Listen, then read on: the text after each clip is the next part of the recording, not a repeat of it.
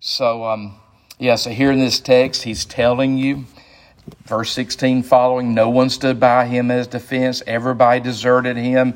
May it not be charged against them. Let, he, may they be forgiven. The Lord stood by him.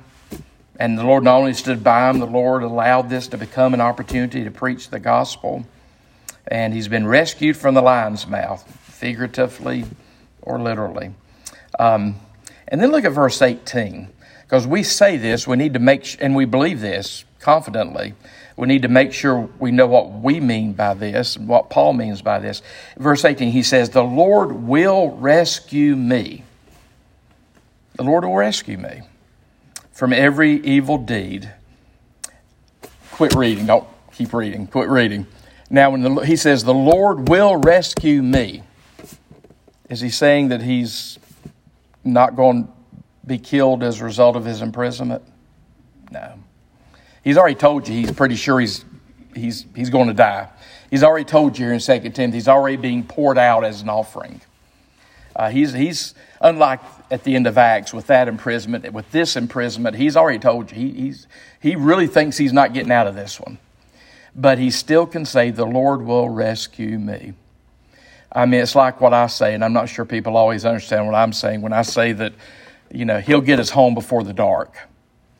And what I mean by that is ultimately we're going to be rescued. Ultimately, it's going to be fine. Uh, it's going to work out.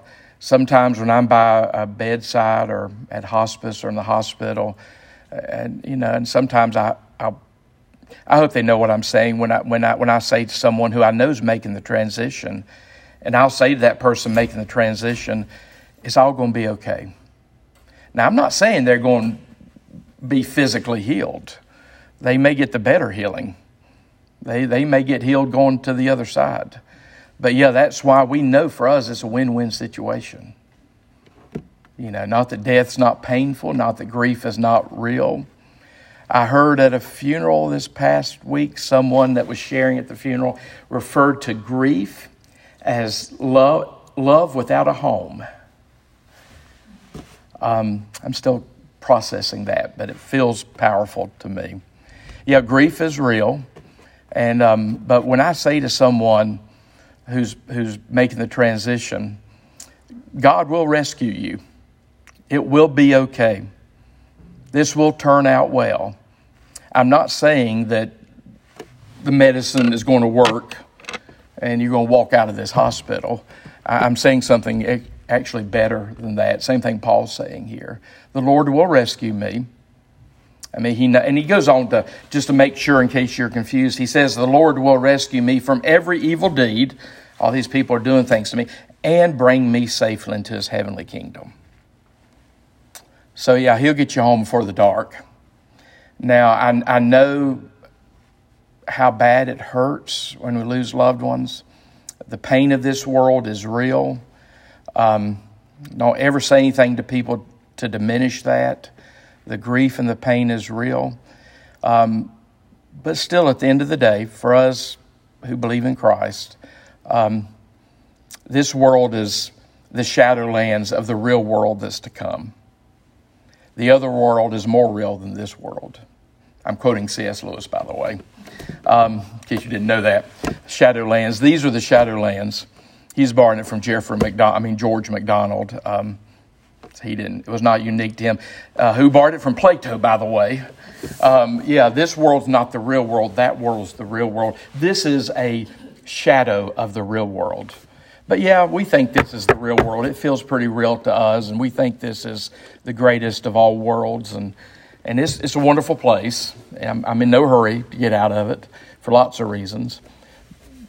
But still, at the end of the day, I know this world is just the shadowlands of the real world on the other side. And that's what Paul's saying here. The Lord will rescue me from every evil deed. He's saying that as they're doing evil things to him. The Lord will rescue me from every evil deed and bring me safely into his heavenly kingdom. To him be glory forever and ever. Amen. Now, Paul's a friend of mine. He's another preacher. So he does exactly what we preachers do. You think at the Amen, he's finished. Sometimes we should be finished. Sometimes we don't stop when we're finished.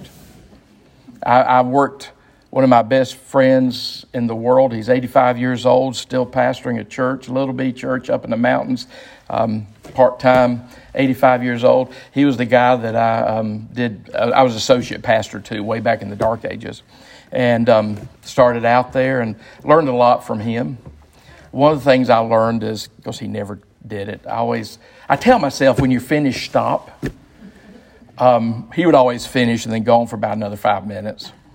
And I would always say, that's a good stopping. In my mind, I'd say, Ned, that's a good stopping point. Just stop there. Anyway, it's, it's, it's an ancient preacher tradition to not stop. Here, Paul says, this it sounds like a benediction. To him be the glory forever and ever. Amen. And now he keeps talking. And this is some fascinating stuff here. Verse 19. Because uh, he remembers, maybe he's remembering. He's dictating to Luke, remember, we think. He says, Greet Priscilla and Aquila, or Prisca and Aquila. Y'all remember Priscilla and Aquila? They, they, they, they appear several times in, in the New Testament. Paul first runs across them as they have been exiled, refugees from Rome. He first runs across them living in Corinth. They share a common occupation with Paul. What is it? Tent making. They're tent makers. Uh, in Corinth, they needed a lot of tent makers because they had Olympic um, Olympic activities um, there in uh, the Olympics, there in Corinth, one of the three places in ancient Greek, Greece. And they didn't have hotels, so tents came in real handy. Um, so you needed tent workers for a lot of reasons in the ancient world. But yeah, Priscilla and Aquila were Christians that had, had left Rome, had been kind of banished at one point when Christians had to leave Rome, made their way to the Roman colony of Corinth and in, in uh, modern day Greece. Um, so they, they, they are co laborers with um, Paul. They're co laborers. They're, I would say, co apostles with Paul, co laborers with Paul. And, you know, I don't think I need to point out to you, they're a married couple. Priscilla is a female, and her name always occurs first. So Priscilla and Aquila are two early workers with Paul in the spread of the gospel.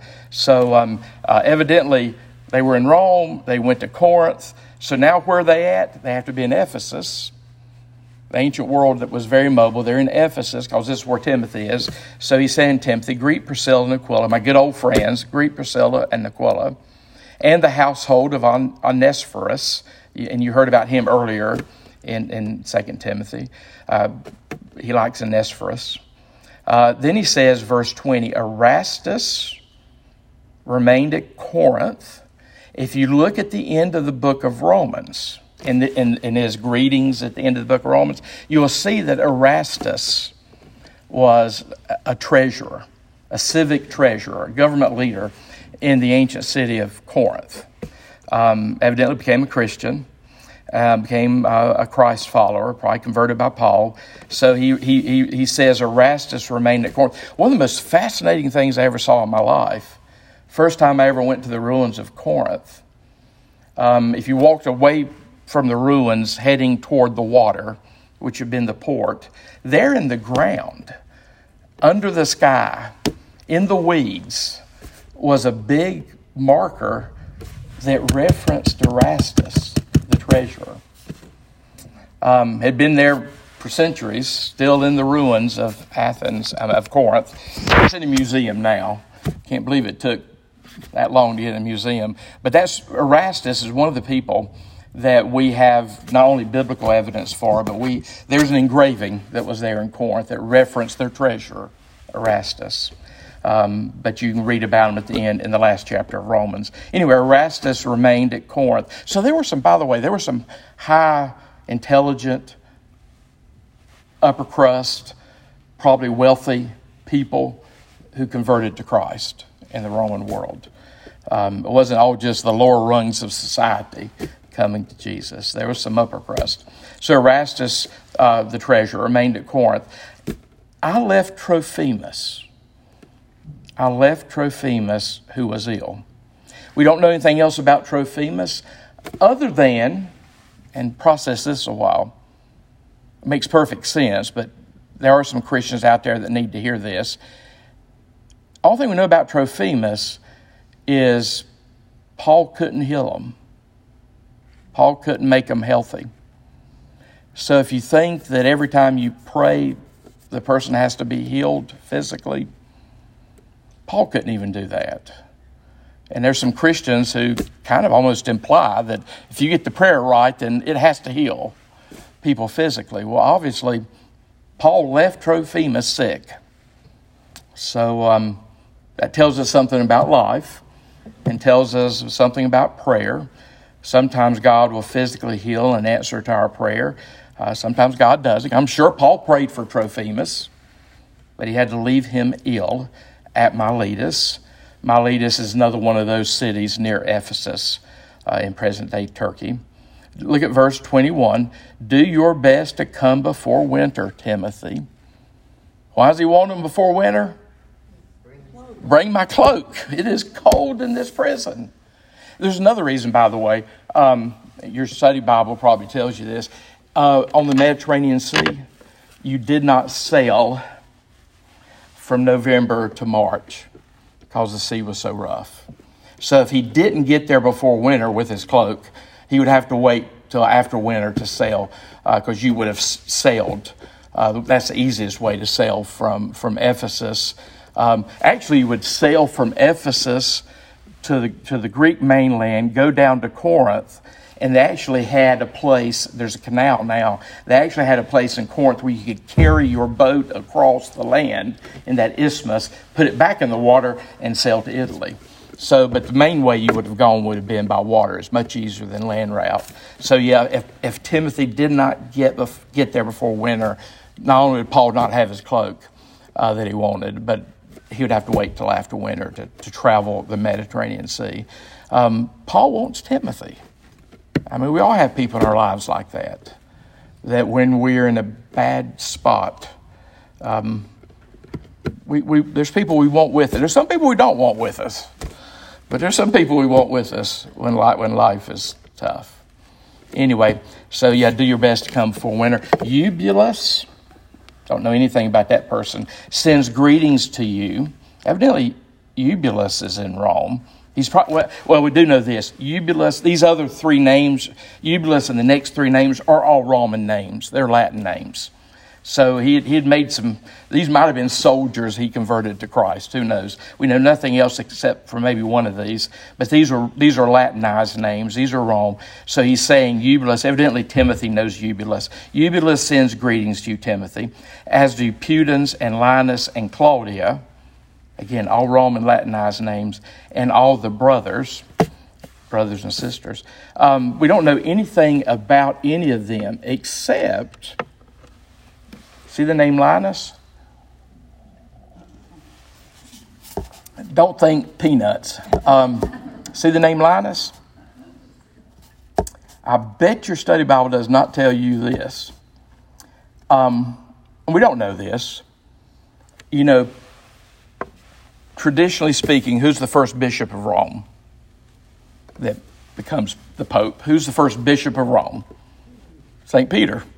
Peter's Basilica. He's buried underneath. So Peter is, is traditionally seen as the first bishop of Rome. You want to take a guess at who the second? We, we know the list of popes, by the way. You can go to, we got the list from Peter up. Um, you want to take a guess who the second pope, what the second pope was named? Linus. Linus. Could be the same person. He, he's in Rome. This could be the person that Paul converted to Christ, who might have become the second bishop of Rome. We do know the second bishop of Rome was named Linus. It's not a highly unusual name, but who knows? That could be your second pope, your second bishop of Rome. Um, the, bishop, the pope is just the bishop of Rome. You had bishops all over the ancient world. Had, um, what happened historically, beginning pretty quickly by the second century, the bishop of Rome started having more authority than other bishops. That's why by the time Ignatius is writing in the early second century, the Bishop of Rome is telling, what, telling the folks in Corinth what to do. So, what happened historically, the Bishop of Rome began to exercise more oversight. And that's where you get the, the papal tradition from. Anyway, maybe Linus. the one who followed Peter. Then verse 22, the Lord be with you, the Lord be with your spirit, and then grace be with y'all. It does say y'all, it's plural. That's why we know, even though this letter was written to Timothy, like all of Paul's letters, it was intended they be read to everybody. Um, so, yeah, they would always read. Everybody in the ancient world were not literate, they couldn't read. So, um, everything that Paul wrote would have been read out loud to the Christian community. Um, in a worship context. So that's why, even though he's writing to Timothy, Paul wants everybody to hear what he's writing to Timothy. He wants you folks to hear what he's writing to Timothy. And that's why um, Greek, like Southern Americans, we know how to make you plural. And in the Greek version, it, it is a plural you there. It's not a singular you, says y'all. He's talking to everybody. So that is the end of Second Timothy.